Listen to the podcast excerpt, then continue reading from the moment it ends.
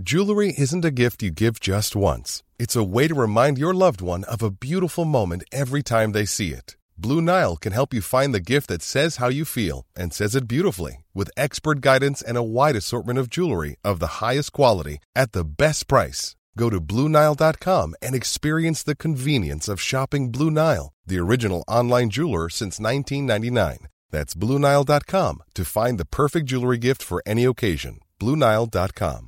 Hiring for your small business? If you're not looking for professionals on LinkedIn, you're looking in the wrong place. That's like looking for your car keys in a fish tank. LinkedIn helps you hire professionals you can't find anywhere else, even those who aren't actively searching for a new job but might be open to the perfect role. In a given month, over 70% of LinkedIn users don't even visit other leading job sites. So start looking in the right place. With LinkedIn, you can hire professionals like a professional. Post your free job on linkedin.com slash achieve today. Ever catch yourself eating the same flavorless dinner three days in a row? Dreaming of something better? Well, HelloFresh is your guilt-free dream come true, baby. It's me, Keke Palmer. Let's wake up those taste buds with hot, juicy pecan-crusted chicken or garlic butter shrimp scampi. Mm. Hello Fresh. Stop dreaming of all the delicious possibilities and dig in at HelloFresh.com. Let's get this dinner party started.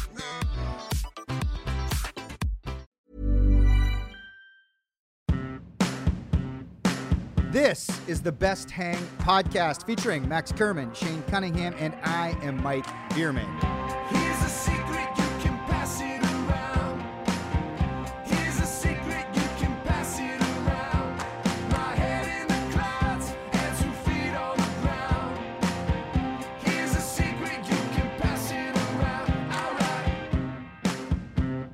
Welcome to the Best Hang podcast. We have Max Kerman, Shane Cunningham, and I am Mike Bierman. Guys, what is going on? Lots has happened. We have a Super Bowl in the not too distant past that our very own Max Kerman attended. He hung out with celebrities. I'm sure we're going to hear all about that. Shaney, things are rolling with the sketch show. Lots is going on in our life, but this is the first episode of the Best Hang that doesn't feature a guest. So, listeners, what you got is what we originally started doing with this podcast, and that's the three of us hanging out. How's it going, fellas? Maxie, we'll start with you. I'm feeling pretty good. It's it's uh, nice to be back in Canada. Um, you know, it's, uh, people in LA do this thing where they they pretend they're envious of snow and cold. They're like, "Oh my god!" I was like, "Listen, up up where I'm I'm right now, it's like you can't you can only walk in single file on the on the sidewalk because there's just snow banks. It's terrible." And they're like, "Dude, I would kill for that." You know, right here, it's just like 70 and sunny every day. You get tired of it. Like I would kill to be wearing a winter jacket. That's insulting. I know. I'm just like, shut the fuck up. You, like you're lying to me right now. Do you think, or do you think they're telling the truth? I think they think they're telling the truth. They I think think they don't want this. I don't think they want. They don't want this. They think they want this, and then once you're living in it for like four months straight, you don't want none of this. But I can see the allure of you see in movies. New York looks beautiful with the snowfall. Toronto is very gorgeous at times to look at, but to live in and sort of try and um, you know execute your life and your lifestyle, it ain't the best. Shaney, do you think they're telling the truth? Yeah, you know, grass is always greener. That whole thing at play. Snow is always whiter in the other country, or I guess on the uh, the other coast. There you go. Sure. Um, so what else? So Max, what else? I mean, obviously you were, uh, you know, you spent the, the weekend in Los Angeles. You went to the Super Bowl. Mm-hmm. Uh, were you sort of? Um, could you not help but compare your halftime show to the uh, Dr. Dre, Snoop Dogg, Eminem, Fifty Cent uh, halftime show? I, I won't lie. A, a few people did text me, including Nick Nurse, right after saying your ha- your halftime show was way better. So when I got those texts, I did feel good, even though most people are probably lying to me or a little delusional about it. Probably lying. Max, that was the best halftime show ever. Like that made that was the best. That would make any other halftime show look bad. No offense to you. I, I'll, s- I will say, just listen, like, obviously those songs are bangers and they're a big part of our youth.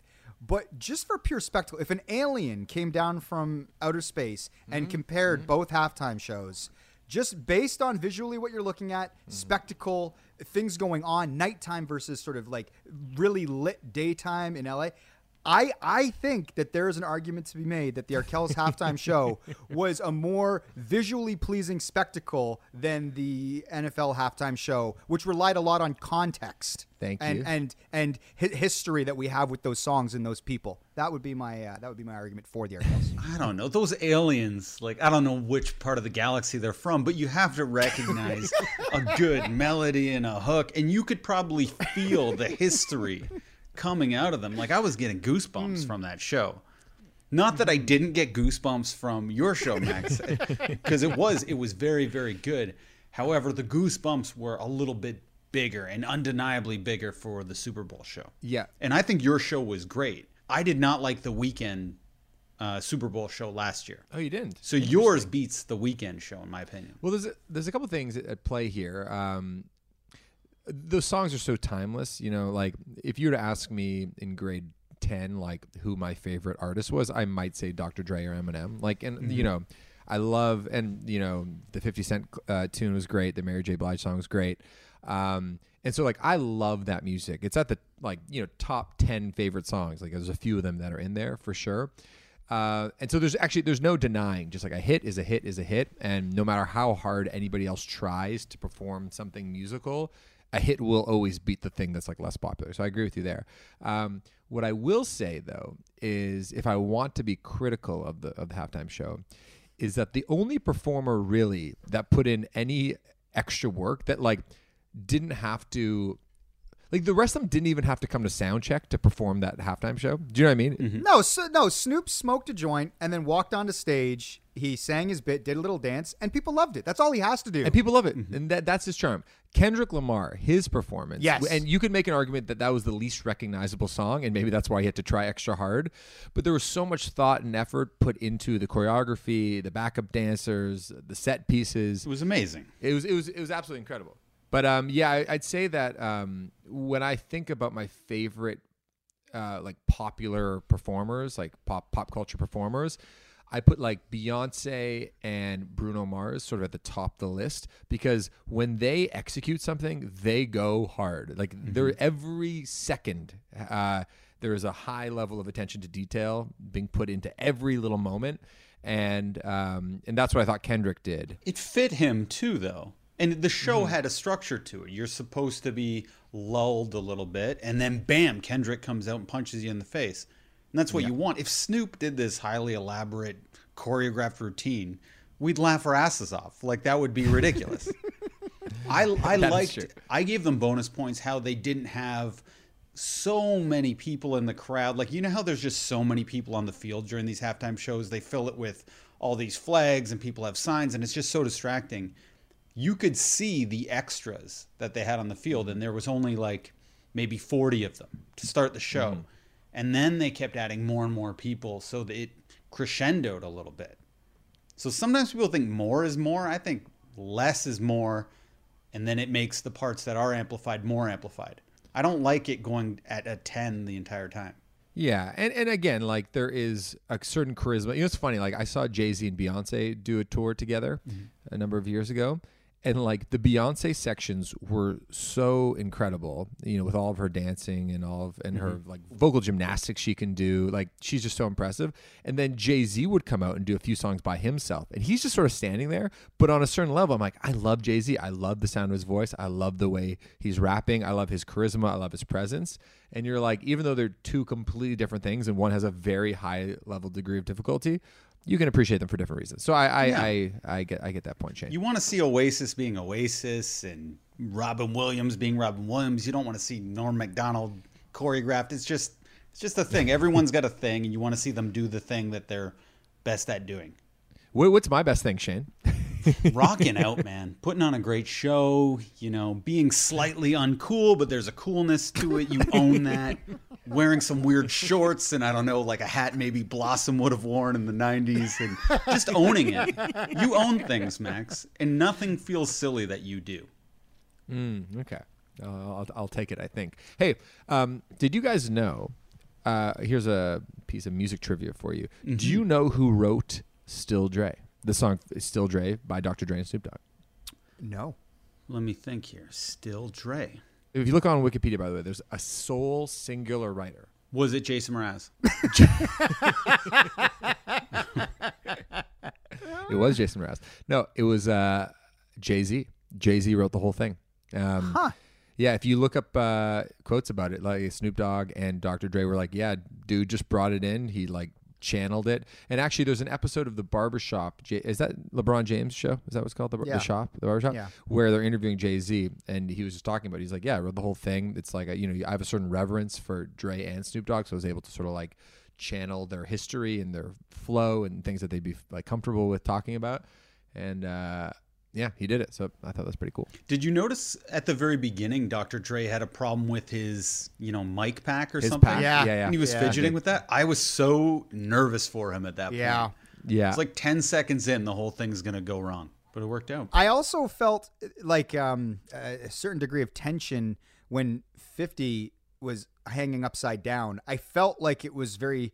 It- It didn't seem comfortable. I w- didn't feel like I was watching like a performance where I'm like, oh yeah, he's in the groove. It felt like it was difficult to sing upside down, and I actually was relieved when he finally got down and he got through the verse. Did you not feel that that looked uncomfortable for him? Yeah, it did. It didn't look like that was his, like, you know, when someone's taking a photo of you and you're not feeling like you look your best. I don't think. I don't know. It felt Yes. like he didn't want to do that. They just forced him to say, like, to be upside down. this is my I literally had the thought where I'm like when they're in the production meeting and they're like we want you to hang upside down like you did in the video 20 years ago. And then but it's like he's a lot older and he's like that's not really comfortable. And like you start to get dizzy when you're upside down for that long. Did he have to wait for like a cue? Did he sort of like come down in a sit-up motion like just before he sang? I was thinking about the mechanics of how they did it and how uncomfortable it must have been for him. And like you said shane how they talked him into it. You know what i mean? Like Yeah. how was it live max Did, did you see the uh, TikTok that kind of went viral about him getting into position? Did you see? No, is it actual footage? Yeah, it's actual fan footage. So basically, it's moments before he hits his verse. You just see him sort of slink right into the thing, hoist himself up. He doesn't have any handlers. And he's just like, it's literally within three seconds, he's walking into the frame, hoisting himself up, getting into position, and he's going. It's actually like, that was actually the most amount of coordination of the whole set, I think. So kudos to 50. Amazing. what do you think was the uh, the high point, the song that hit the hardest? I think I, you know what in the in the arena, I can tell you uh, the stadium, uh, it was "Lose Yourself." It's got to be. Everybody was singing along to that one, At home, that's the way it felt too. but uh, it was cool. Actually, I had a TikTok that kind of went viral because I was. Did you guys see the thing I posted? Um, basically, it was what it takes to get that staging in uh, in position for the halftime Super Bowl show. So two million uh, views on my TikTok, no big deal. But basically, it's just like, because I, was sort of marveling, like you know, when you see a production have to get ready within, they have about what eight minutes or something to like pull off this elaborate thing and get everyone in position. So it was, it was very cool to see all like the the set pieces being uh, trucked down on the field. It's very very cool. The um, did you watch the Super Bowl, Shane, at all, like in real time? Uh, yeah, the second half I did. From halftime onwards, I watched. I uh, it was interesting because um, like the Super Bowl is a big deal. People get really into it. They build parties around it. Event. It's it's obviously one of the biggest things sort of we have in North America is sort of a singular thing that people get together for. We all watch like this monoculture thing. Um, I was putting Winona to bed at like I don't know what time it was, like six thirty-seven or something like that. And while I was putting her to bed, I just fell asleep in bed with her. And I woke up at like nine thirty. My phone had like fifty texts, and I was like, "Oh my god, what happened?" And I see like Max had sent through a photo of him and Will Forte, and he was like, "What's the caption for this?" And everybody's sort of making jokes, and everyone's like, "Halftime was amazing." And I was like, "There's this sort of buzz and conversation," and I was like, "Oh fuck!" Like I just woke up, I was like. I like missed everything. I feel like such an out of touch dad that literally just came to the party late. And I just text, I just te- responded to everyone. Was like, I just woke up. I like, sorry that I didn't respond to anybody. And like Max is living it up. And so I was wondering, Shane, what your experience was like as well. If you had, you and Alex had some drinks and actually did the Super Bowl. No, I was recording a podcast for the first half, so I was kind of out of it then. And then I got really excited for the halftime show, and it it delivered, in my opinion. I got the goosebumps, and I was on a bit of a high after that. And then, yeah, you know, I was on my phone talking to people about the Will Forte thing. Birchall was sending me messages how sh- how he was hanging with Will Forte. He was saying that he was going to show him the pilot that we did for our sketch show apparently he was in the same car with him. Yeah, yeah. So he was saying, "Oh yeah, we're I'm leaving the Super Bowl and we're leaving in the same car, and I'm going to show him the pilot at that moment." So I obviously don't believe that intellectually, but the emotional side of me gets caught up into the what if of it all, and like, what if it does happen, even though I know it's definitely not going to happen. And uh, so that that caught me up a little bit. I wasn't paying attention to the game though. I think LA won though, right? Which has to be exciting. Yeah, LA won. It was it was amazing. It was so cool. You know, I think back. Remember, like five years ago, we were reading all these pieces about how the NFL and football is over. There's like you know all the concussion stuff and sort of like the the racism that existed in the league and Roger Goodell's like terrible leadership. Everyone's like, football is done. People aren't going to play football. Viewership is waning a little bit. Fast forward to 2022 it is the only thing that is uniting America right now. Every single person uh, from every corner of the culture, no matter what your race, background, whatever, absolutely loves football. It's never been more popular. Wherever where other sports, you know, are taking dips in ratings, like including our beloved basketball, football is only improving. And the joy it brought in at least from being in the stadium because like even though it was a hometown team playing in the game the, the rams were there and they had a lot of fans there were so many people from cincinnati that had traveled there's also just random fans for, uh, with every jersey on that had just bought tickets to the game that wanted to go and it was it was incredible. It was like everybody was in such a good mood. There, there, like I didn't witness any like misbehavior between like rival fans drunkenly getting to fights with each other or anything. Like everything was like very good natured. And again, all across the country at home on television, Super Bowl parties were being had, and you don't have to like football to enjoy the Super Bowl party. And I just wonder, like, is this the only thing we have left? Is this the literally the only thing we have left that people can agree on? Yes. yeah, I think so for sure. Definitely. but like concussions are still happening in football, right? And that can They they absolutely are. yeah, so that that's not good. And then you know years later, symptoms can arise in that, and I think some of these football players end up killing their families. So that's not good, right? No, it's not. No, No, listen, that's th- definitely bad. I don't know anything positive about mm-hmm. that. so the fans no. don't have to play the game, and I think that's a big appeal of it too. Like they don't have to mm. experience the concussions or anything. Yeah, that's that's that's I guess the trade off is uh, is the players get to maybe win the Super Bowl and we don't have to deal with any of it. Nachos are the real winner, though. All anyone wants to do is have an excuse to eat a plate of food that's not necessarily great for you. That that, that is true. But um, yeah, so Shane, um, I, I I don't think I really told you about the the Forte hang. Did have I told you anything about it? No, and I don't want to hear about it unless it's outrageously good news. Because all you hear, like our, I get a bunch of text messages when things are on the precipice of being exciting. Oh, we're talking to Forte about the sketch show, and Max sends through a picture of him holding court in a pool with Will Forte. He's he's leading a conversation, and the texts are all about how you're talking about the sketch show and how it's going to be great, and and then it's like a, a text of Will Forte texting you. And I know you, and you'll just send the sketch show to anybody. You like you have no conscience about that, or you know you don't really recognize boundaries or anything like that. So I'm thinking this is a good thing. Max is definitely going to awkwardly make Will Forte sit down and watch this on a big screen. Like you'll pull it up on your phone, you'll figure out how to screen mirror it, and watch it on a 90 inch television set while Will, Will Forte is just sitting there for 12 minutes.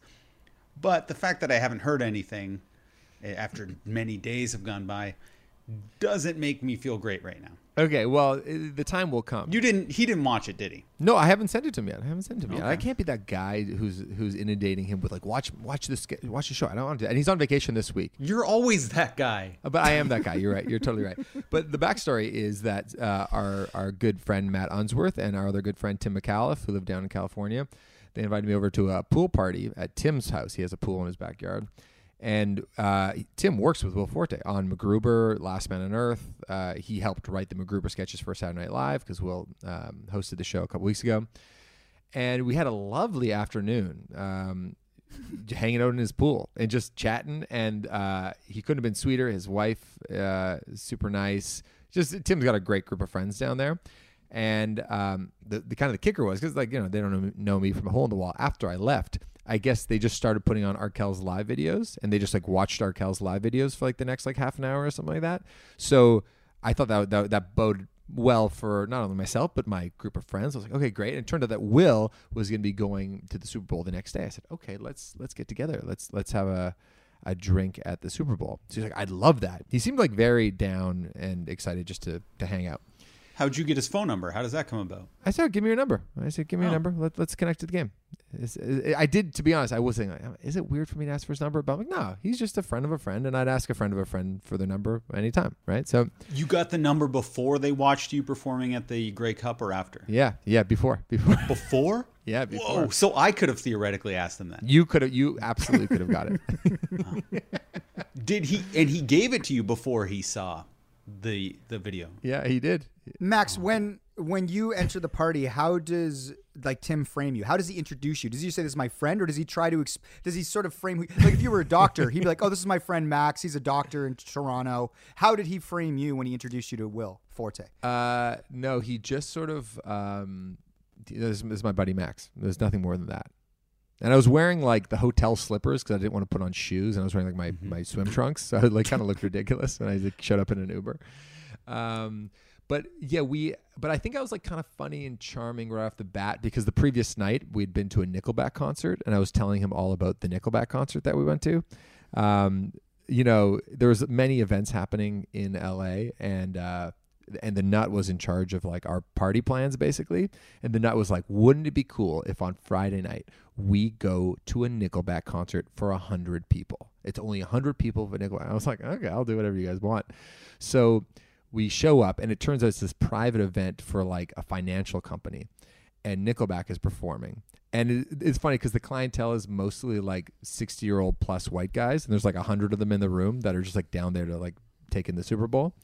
Um, and so one guy recognizes me because there's a bunch of Canadians in the room, and he, we're chatting him up, and it's all very like fun. It's like an open bar event.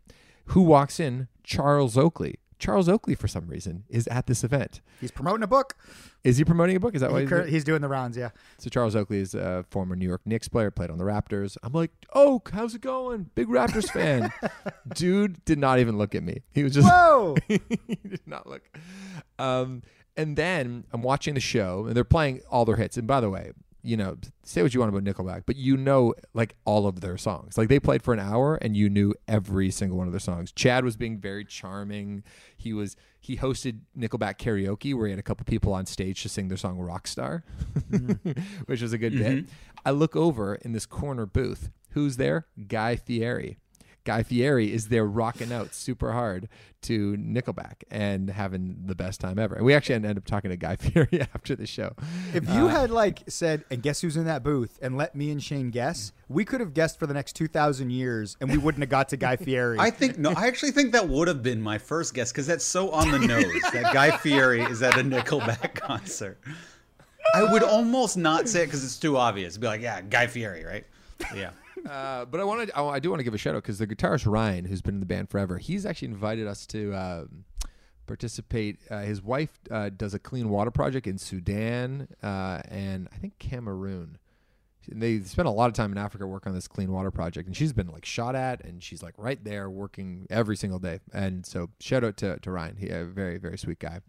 Um, and anyway, so I came into the, the the pool party and I was like telling the story about uh, partying with uh, Nickelback and going to the show, and so I, was, I feel like I was like sort of on my game because I sometimes can get in my own head a little bit, especially with people that I really like. Are you like that, Shane? Like, it, like I get, I'm, Yeah. I'm better if I don't care as much about the person, but if I care about the person, Of course. then I'm like, oh, am I getting a little uptight? But I felt felt felt pretty good about my performance with Will because obviously he was such a big fan. So we go meet up at the, at the halftime show, and the big thing about uh, the Super Bowl is getting in and getting out is always a nightmare. Like it just takes forever to do both of those things. And I go to Will, Will, how are you? How are you getting out of here? And he goes, I don't know. My wife might pick me up on the side of the highway. I don't know how I'm getting out. Like I kind of love the idea that he didn't have like car service or anything like that, even though he had amazing seats. So, um, our friend John Abbamondi, and this is going to sound sort of name droppy. He is the CEO of the Brooklyn Nets, and we know him through some other friends, and we've hung out together. Very, very nice, smart, interesting guy. He had texted me saying, "Hey, if you need a lift out of the Super Bowl, I have a driver. We can give you a lift wherever." So I tell Will, I'm like, "Hey, Will, do you want to take a lift with us?" He's like, "I'd love that. Thank you so much." So basically, we end up in a car with Abbamondi, the nut, our friend Brent, and Forte and his writing partner Dave, and we end up going to a bar uh, in Culver City. And I hate to tell you this, Shane, but the nut was the funniest and most charming person I have ever been around for three straight hours. He was making Forte and his writing buddy Dave and their wives who joined us like howl with laughter. Like they were all like, I don't want to leave. Like my cheeks are hurting so much. Who is this guy? He's the funniest guy I have ever met. Like people were dying for Birchall. He had this bit with the server where he demanded his next drink be served out of a different sort of like uh, glassware every single time. So it went from like glass to coffee mug to bucket. like he literally just got a bucket of ice that was just a vodka soda. Like and, and every time and the, Did the they guy do did- it? and the ser- yeah, the server was super into it, and so he's like, That's great. So he had to like the server would take like a long time because he's like, well, I had to clean this thing out. I found it like in the black back closet. What do you think of this? Anyway, Bert, yeah, the nut was just exceptional, and he did the opposite thing that I was worried about, which is like you know getting uptight and you know because I was worried about being charming, but the nut kind of took over, and it was, and it was awesome. Do you believe that? Yeah, of course. Birchall's always like that. I think that's his best quality is when he's had a few drinks, he can be really funny. Yeah. So, um, anyway, but to answer your question, we have not shown the pilot to Forte yet, but it will happen. But I, just- well, you know, I just want to play it cool a little bit, you know. How long is how long is cool? What do you What do you guys think? I mean, he's on vacation this week, so I don't want to bug him. Oh, I like to watch cool shit on vacation. Yeah, you, you tend to have a lot of time to just watch things on vacation. Yeah, it's kind of what you do on vacation. Okay. Okay. I'll think about it. Yeah. When you mention the show, what is his reaction to it? Is he like, oh yeah, oh yeah, and just move it along? Or Well, actually, well, the best part about it was that uh, Unsworth uh, is is a part of the show, and Unzi was hanging out with us, and Unzi is so charming and sweet, and not a bragging kind of guy. So the fact that I could be the guy bragging about the show, even though I don't really have anything to do with it, you know, I, I always preface the show with like, these are my funniest, most talented friends. And uh, you obviously know Unzi, and we have this little sketch show, and uh, we might have another executive producer on board, which whose name we won't mention yet, but uh, who is a big deal. And uh, I think that all bodes well for serving it up, you know? okay, Very exciting times. Yeah. Um, Hey, it's Danny Pellegrino from Everything Iconic. Ready to upgrade your style game without blowing your budget? Check out Quince. They've got all the good stuff shirts and polos, activewear, and fine leather goods, all at 50 to 80% less than other high end brands. And the best part? They're all about safe, ethical, and responsible manufacturing. Get that luxury vibe without the luxury price tag. Hit up quince.com slash upgrade for free shipping and 365 day returns on your next order. That's quince.com slash upgrade. Hey, it's Ryan Reynolds, and I'm here with Keith, co star of my upcoming film, If, only in theaters, May 17th. Do you want to tell people the big news?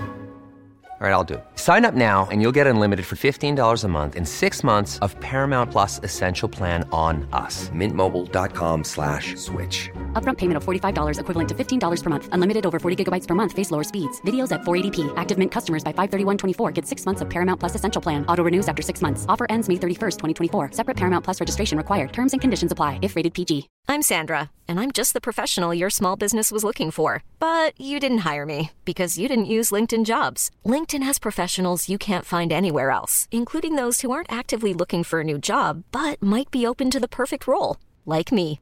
In a given month, over 70% of LinkedIn users don't visit other leading job sites. So if you're not looking on LinkedIn, you'll miss out on great candidates like Sandra. Start hiring professionals like a professional. Post your free job on linkedin.com/achieve today. I'd like to actually take this moment since we're talking industry stuff Mm-hmm. uh, and slightly pivot because one of the things I wanted to talk about on this episode is the sad passing of celebrated and wildly successful film director and producer Ivan Reitman. Um, he directed iconic films uh, like Ghostbusters, Stripes, Meatballs. Um, by all accounts, a lovely, lovely guy. And of course, our small connection to, to Ivan here with our podcast goes back to our very first live show uh, at the Rivoli in Toronto. Our featured guest was Catherine Reitman, uh, of course, the daughter of Ivan. And uh, Ivan and his wife Genevieve were actually front row at that show in that small club, uh, the Rivoli, to support Catherine uh, at that live podcast, which says so much about them as parents. Um, and yeah, in the news of Ivan's passing, it actually made me think a lot of my own dad because he was also at that show supporting his kid. Uh, and my dad is, of course, no longer with us uh, either. And actually, at that show, my dad had a moment with Ivan outside the club where they spoke, and I know my dad got a real kick out of that. So, yeah, it just brought up a lot of memories, and I'm, I'm thinking a lot about sort of Catherine and that family um, because you know, like of course, on one hand, this is a headline about like a huge entertainment figure passing away, but it's also the loss of a father, a grandfather, a husband. Um, yeah, and, and I guess after that show at the Rivoli, like Catherine, you know, she's become a friend of our pod and sort of one of the most gracious and cool people we ever had on. So, yeah, I just wanted to sort of share condolences to Catherine and their entire family. Um, but yeah, what, were your guys' thoughts when you uh, when you heard the news?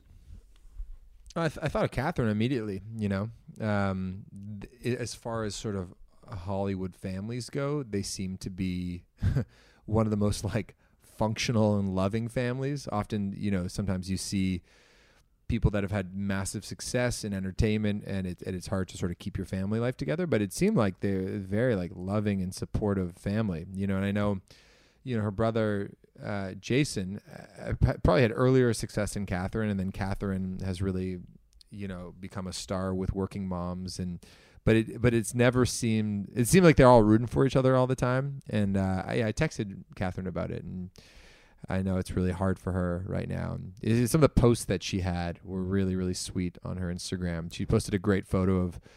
Uh, was it um, Ivan with Michael Jordan, Larry Bird, and Bill Yeah, Murray or something like that? And and Yeah. and she's just like this guy. Like look at the confidence of this guy. He's like this big old grin, wearing a dumb outfit, right next to these legends.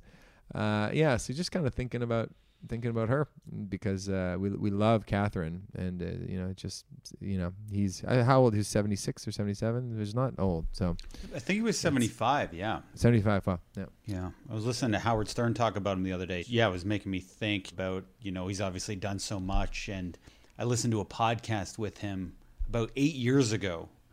And I think we were trying to do, uh, um, Mike and I were trying to do like a sketch pilot at that time. And it was so motivating listening to him. And he was so like inspiring and kind. And I was I, I remember I sent it around to you, Mike, and someone else, just that this was my favorite podcast guest ever. Wow, And, what uh, show was it? What which part was it?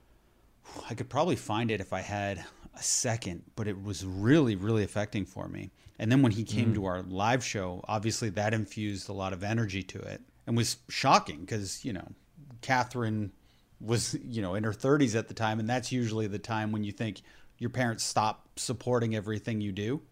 Especially Catherine was at a certain level where maybe being a featured guest on a podcast might not be considered a big deal, but Ivan went out of his way to go see that live.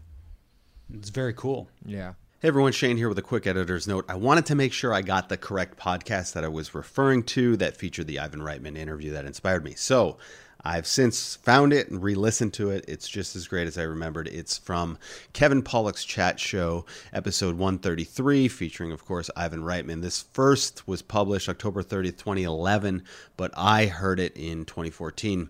And I was really inspired by the fact that Ivan talked about how he wasn't necessarily a good student. He couldn't get into the University of Toronto. So he applied to McMaster University in Hamilton, Ontario, which is where I'm from. And he got into their new music program. And he really only got in because they were just starting the program and they needed applicants. But he took that opportunity and decided to make the best of his university experience. He started directing plays and getting into film. And obviously, from there, he ended up having an amazing film career. And in this interview, what struck me was how kind and modest and inspiring the interview was. For some reason, I always used to mix up Ivan Reitman and John Landis. I guess because of Animal House, they were both involved in that film. But I went on to check out an interview with John Landis on Kevin Pollak's chat show after this, and they're so different. John Landis comes across to me as a little bit arrogant or full of himself, whereas Ivan is anything but. And it made me really proud to be Canadian and from Hamilton. Also, I wanted to add that at the live show, I had a planned joke when we were interviewing Catherine where I asked her, How do you make it if you didn't grow up with Ghostbuster money? and it was supposed to get a little bit of a laugh. But the fact that Ivan was there made that joke have so much weight and feel so risque to say or something. It totally brought the house down, and everyone looked at Ivan and was wondering how he was going to react. And of course, him being so kind, he reacted great to it and laughed harder than anyone in the room. And it just made this awesome moment for me and something I'll never forget. But anyway, thanks, Ivan, for everything. And let's get back to the show. it was i remember there was like you know obviously like uh, that was the first season i think of working moms had either finished or they were halfway through but um working moms at that point hadn't become sort of what it has become you know obviously it's become this massive hit many seasons later but when catherine agreed to do it we're like oh this is going to be exciting and she seems super cool and it was almost like oh i wonder if like her dad you know like could you imagine? And then i remember the day of like sort of they come in they're kind of like early and it's like holy shit there's ivan reitman. Like they're here. They're coming and they get a nice spot up front. And you know catherine was super cool but it was it was very i don't know just like it was a real honor that like he was there in the front row to sort of watch our very first live show. And uh and yeah they were just very sweet both him and her mother. Um yeah they were great. Like i'll never forget it.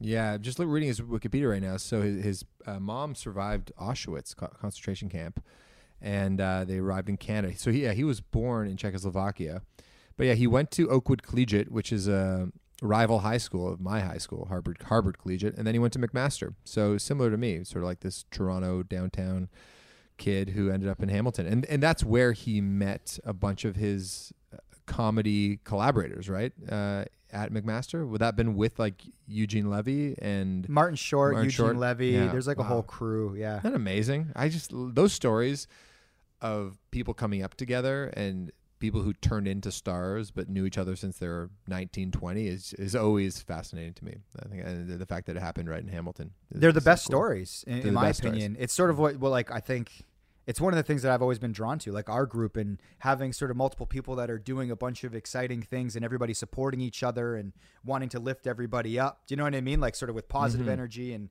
high tide rises all boats like whenever you hear stories like about a crew like ivan and those guys or any other um, sort of, of, of people in entertainment that have been successful doing it i love those stories those are the best i mean ultimately i feel like that's sort of what we're always trying to to grow with with our gang Oh yeah, we're getting there. We're, we're getting there. When when uh, when the sketch show turns into like an international success, people are gonna be talking about us like that. Yeah, it's true. Yeah. Is there a way for us to re-release our uh, the live episode, or, or at least the recap? Absolutely. Yeah. Or, or Yeah, recap? we could do Yeah, that. that. Yeah, we could definitely do that. Um, yeah. Uh, so, uh, rest in peace, Ivan Reitman. Thoughts with Catherine, because it is never easy to lose a parent. Um, it's the worst thing to go through. Fellas, this is the part where we get to our topics. Uh, uh, uh, what did people bring in? Who wants to start? Does anyone got anything popping that they, they feel is super pressing and they just want to go first? A keener at the front of the class? I already talked a lot about Super Bowl, so you guys talk. Shani, you got anything you're loving? You want me to go You first? go for it. I'm just looking up one thing really quick. Well, I, I actually had a, a kind of a couple, and, and they're kind of related too. You know, Ivan Reitman got me thinking about my dad, obviously, who passed away.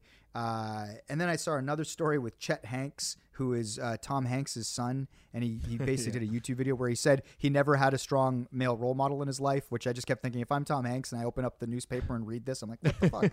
Uh, but um, I guess my first question would be, I was thinking about Ivan, and I was thinking about Catherine and the relationship between, you know, father and a child. I started thinking about my dad, and I was wondering, what is the best single piece of advice your father has ever given you?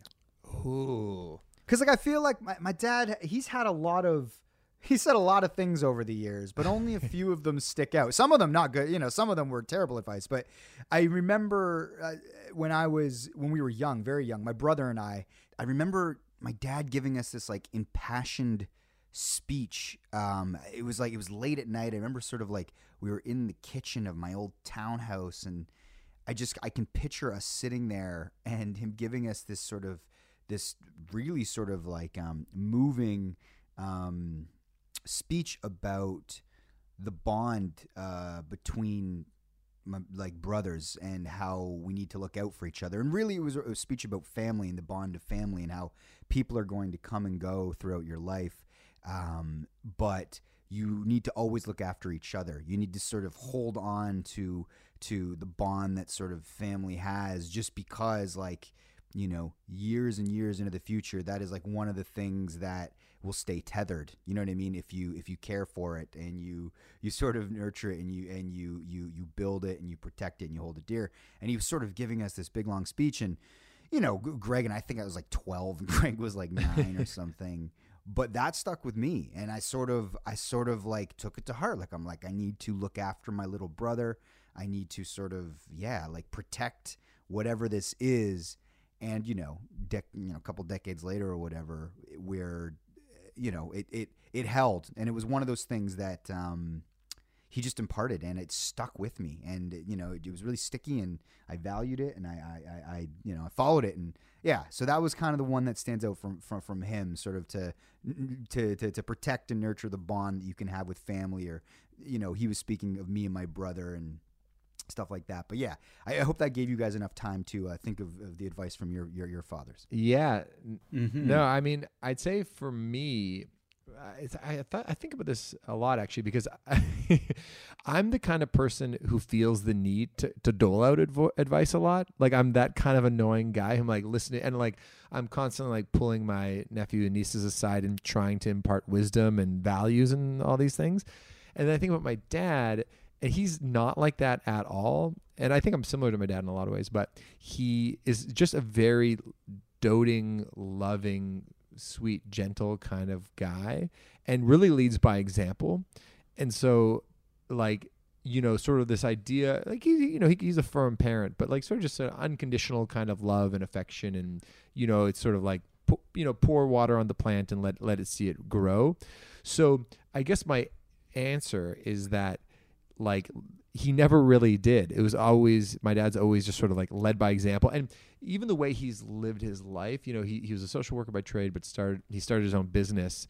Um, and he's worked out of the house. Um, in the house right now, actually, because he dude's in Mexico. my mom's here. My my dad's in Mexico. Uh, he he he has a conference down there right now. That he's um, okay. So my dad has planned this conference for mental health professionals in Mexico, and it's been difficult because COVID and all that stuff. But um, he's down there. But he is sort of um, artfully put together a life for himself where he just kind of does enjoyable things all the time, like as part of his work.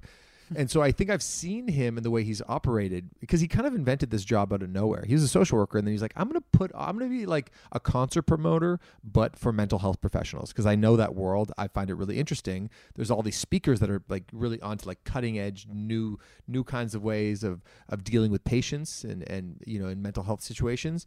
And I'm to throw these events. I'm to put on these conferences.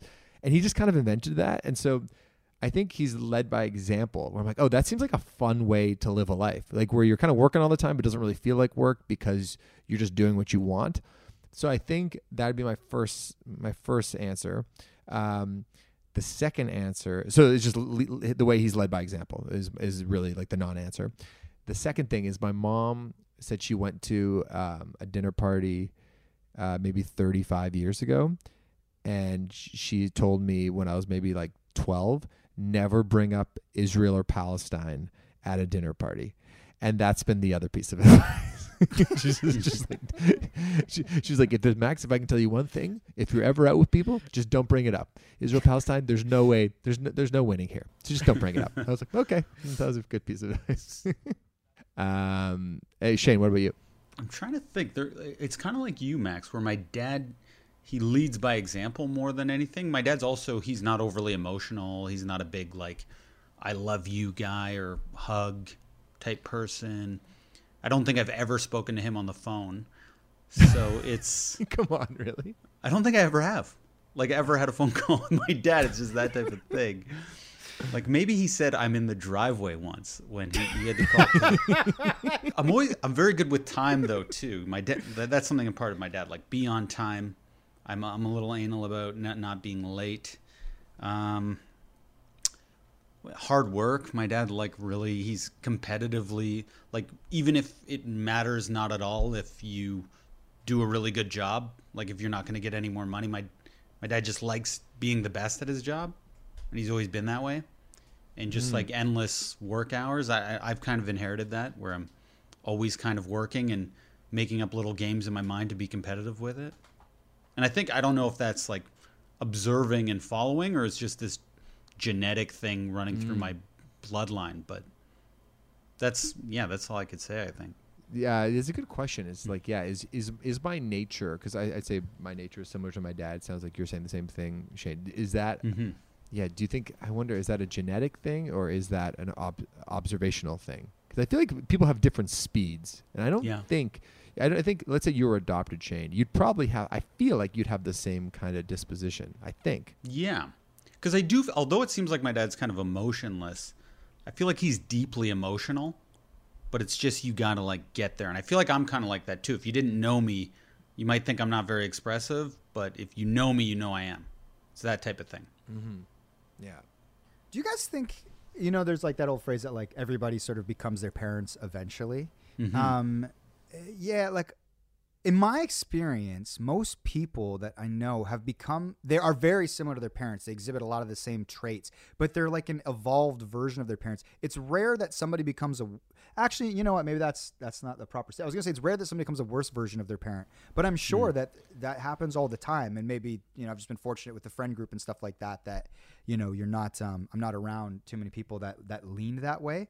But I feel like a lot of people that I know anecdotally, it's like they sort of like they saw the parts of their parents that they didn't want to embody, and there's some Mhm. they can't help but do. And then they sort of try to like they become their own thing, but you still are like, oh my god, you're very much like your mother or your father, and you just see it as being a part of you. Is there any? Do you guys know anyone that just is nothing like their parents, or is everybody just an, another version of their parent? I think sometimes it's like disguised in different ways, especially um, with like you know with new technology and and especially if parents are like first generation Canadians because like Mike D in our band on a certain level doesn't really seem much like his his parents on, at first glance because like you know he's a product of the internet and you know he's um, he's born and raised in Canada, whereas dad, you know, came to Canada from Italy and English is a second language. And so, so on the surface, it feels like they wouldn't really have as much in common. But when you get Mhm. underneath it, there's probably way more in common than you think when it comes to their temperament and, you know, their passion for things or, Yeah. you know, just, just any idiosyncratic personality traits. Like, oh, there's actually probably more in common than you realize, even though they came up in completely different times in completely different countries with different languages. Absolutely. Yeah. What do you got, Shaney? Okay, Pete Davidson's back on Instagram. to defend himself? Is it, uh, let's hear the story. I didn't know he was back. I didn't really have much of a topic beyond just simply bringing that up and see where it takes me. And I know um, Max hates this game. Like I don't, I don't know why, but you just hate this game, the Mary Fuck Kill game. But I wanted to I- play do it I with. do I hate that game? I just feel like you would. I feel like you'd go, eh, th- you know, let's not do this. No, you know who you know who loves this game is is Nick. Uh, Nick Nick Dyka loves this game, but maybe I like it because it's more. Uh, it's easier to do it in private. You know, publicly you don't want to say you want to kill somebody, but but okay. This isn't with people. Okay, go ahead. Yeah, this isn't Mary Fuck. It's Mary Fuck Kill with social media. Oh, is Twitter, Instagram, TikTok. Oh, this is great. Yeah, and I, I get this idea because one of our uh, script or sketch writers, Adamo, had this great sketch about the man who invented Mary Fuck Kill. Yeah. I thought it was Can you so tell us funny. what it is? Tell me what this You'll have to see it in the show once we get season one up. But it yeah, is. there's it a lot is- to it in this sketch. Yeah.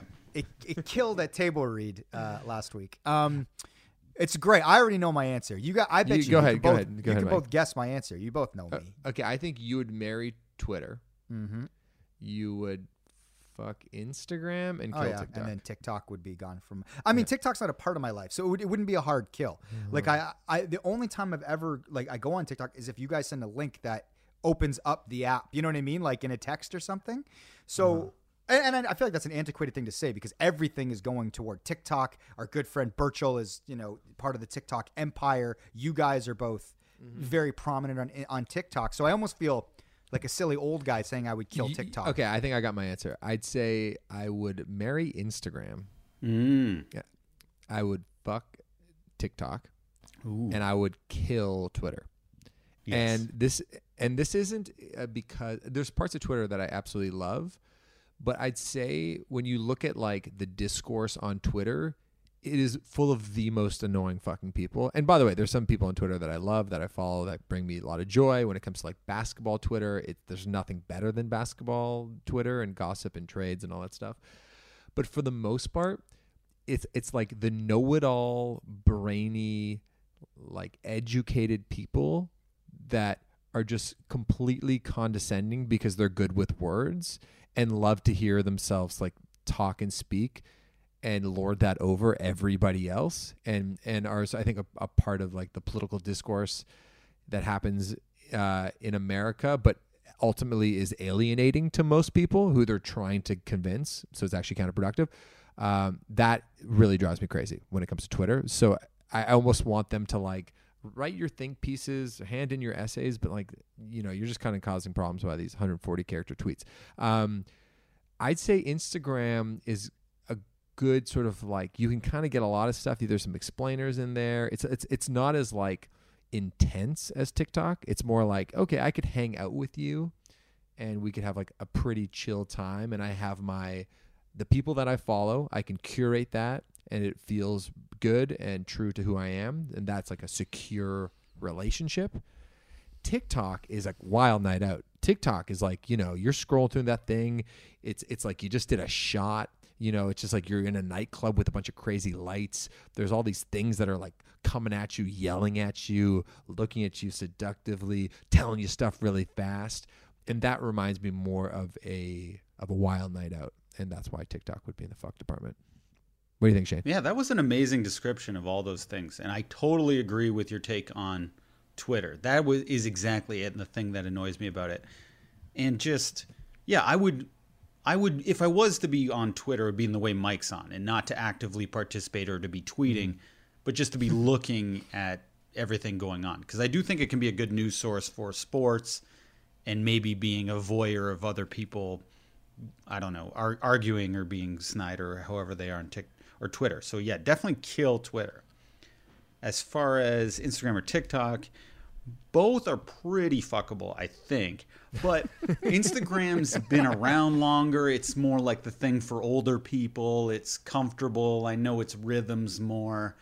I feel like I'm already kind of in a, a married relationship with it and it's not that groundbreaking like if TikTok does something like it'll try to copy what TikTok does but it'll be a step behind and so TikTok's the new exciting thing to me and like you said it's sexy you never know what's going to pop up I don't necessarily know how to like follow people on TikTok or what even following someone on TikTok Yeah, means. what does it mean? It just seems like the videos pop up when they pop up and only the best stuff pops in my face and that stuff I want to fuck.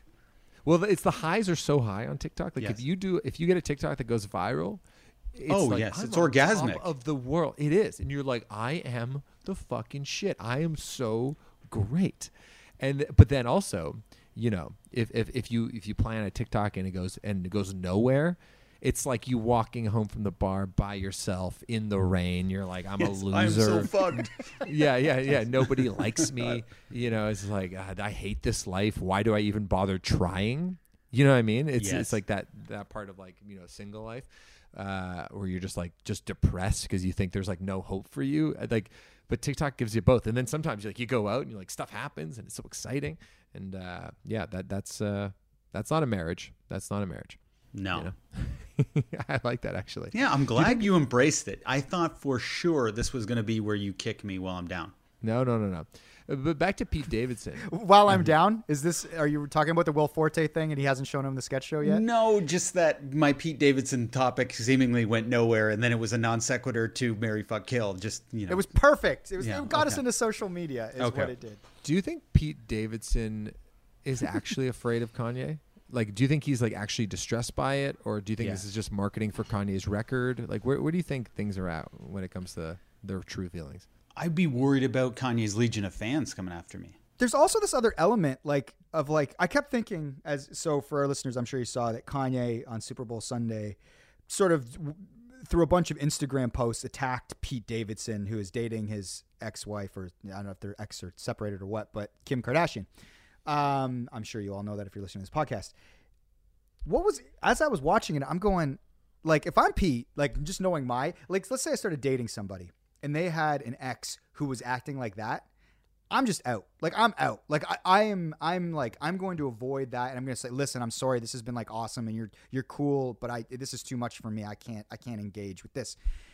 Like if Pete really is like loves Kim or he's into Kim, like there's like the, the human human element of whatever their connection is, like it's got to be so good that he's even willing to stick around. Or maybe at this point he can't back down because I don't know. Like, what do you guys think he's thinking when he's seeing all this stuff from Kanye? Isn't he like, do you think he likes it? Is it all just for like a laugh? Like it's a show? It's like Kanye's promoting a record. Pete and Kim sort of get lifted up because they're kind of, you know, they're getting bullied a bit. So you kind of have sympathy for them. Like, what, what is the, where's Pete coming from? Because when I think about it just on a human level, I'm like, I would just get out of that thing right now.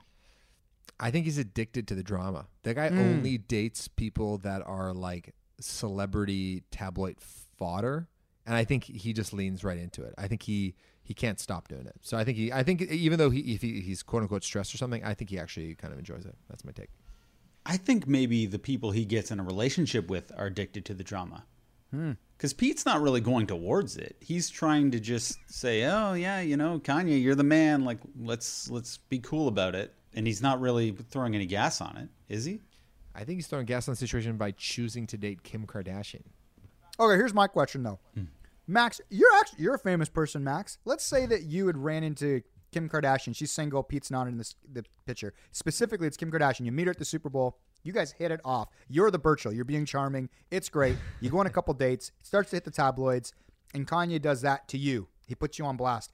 Are you like, I'm getting out of this thing, or are you like, no, love is love, and I can take the heat? And No, I I, would, I wouldn't go near that to begin with. I'd be like, stand away. Couldn't do it. So yeah, but Pete Pete goes to it every time. you wouldn't go on a date with Kim Kardashian no, no, I wouldn't. and Shaney? I'd go on a date with Kim. Yeah, I'd have to be single, Yeah, yeah, but I'd go on a date. Would you go on a date with Kim?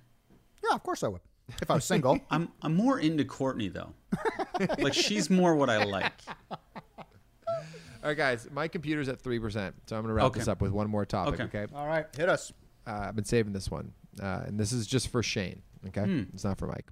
But Mike, you can uh, chime in if you want. Thanks. Shane, is the expression "no holds bar" or "no holds are barred"? That's that's question number one. It's neither. It- it- it's no holds is- barred. Correct. You got it. Okay. That, that was a trick question, and you nailed it. Uh, I thought it was no holds bar, like B A R. Why? I don't know. I just thought it was that's what the expression was. It was an old timey English thing, which I didn't understand. But you know, like Shakespeare says stuff, and you're like, oh, it actually means this completely other thing, even though that's not what the words are. Okay, next one. You thought you could fool me. Okay, continue. Yeah. Is it uh, intense and purposes? Intense of purpose? It was like for all intents and purposes. What is it? Is it intensive intensive purposes or intense and purposes? Intense with a with a T, hard T. Intense. In like so in like so For- spell that out. I N T E N T S. Like your intentions, not your intensity. Yeah, for all it's uh yeah, it's intense and purposes. Yes. Correct. All right, Shane, you're smarter than me. I got both of them wrong. What did you What- think it was? Yeah, I thought it was intensive purposes. Intensive, like you're in the intensive care unit. I used to think that. There was a time. I think. Oh, the the one that always used to get me was um, what's the one about foul? Uh, one one foul swoop. I I thought it was that one expression. fell swoop. Yeah, but it's like oh, it all happens in one foul swoop because I'm like bird comes in and just kind of grabs Ah. your your sandwich and takes off. It's like that was one foul swoop, but it's Like a bird foul. that's a foul. Yeah, yeah. yeah, a bird's a foul. Did you know that one, Max? no, I no, definitely. Okay. One. What what is the actual thing? One fell. One. One fell swoop. It all happened in one fell swoop. It's yeah, it's fell, not foul. I would have thought it's foul too. I get them wrong every single time. Go ahead, Mike. What's what's your one? Mine was um, doggy dog. It's a dog eat dog world. I when I was younger, I used to say it's a doggy dog world, like Snoop Doggy dog. Snoop Doggy Dog World. Me too. Yeah, yeah, it's a doggy dog world. And one of my, my buddy Lee goes, "What'd you just say?" I go, "It's a doggy dog world." Am I right? It's like it's, that's it's a dog eat dog world. And I was like, "What?" And I looked like an idiot. But He probably thought doggy once too. If you can recognize it and you slow it down, it's because you too once thought that way. yeah, I If you so. say it fast enough, you know, you can just get it by people. But what does that even mean, doggy dog? Like we're, like we're all dogs in this world, just trying to get a bone. Swag took. We it. are. We are. Um, all right, that's it. That's all. That's our episode. Thank you so much for listening. Leave a comment, uh, leave a rating, all that business. We really appreciate it. And thank you guys for the best hang.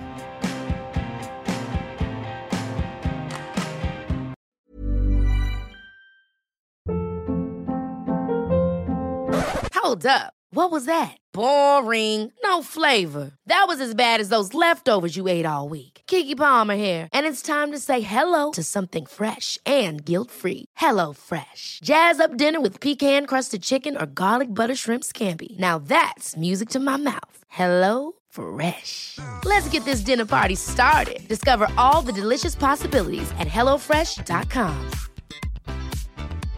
Hey, it's Paige DeSorbo from Giggly Squad. High quality fashion without the price tag. Say hello to Quince.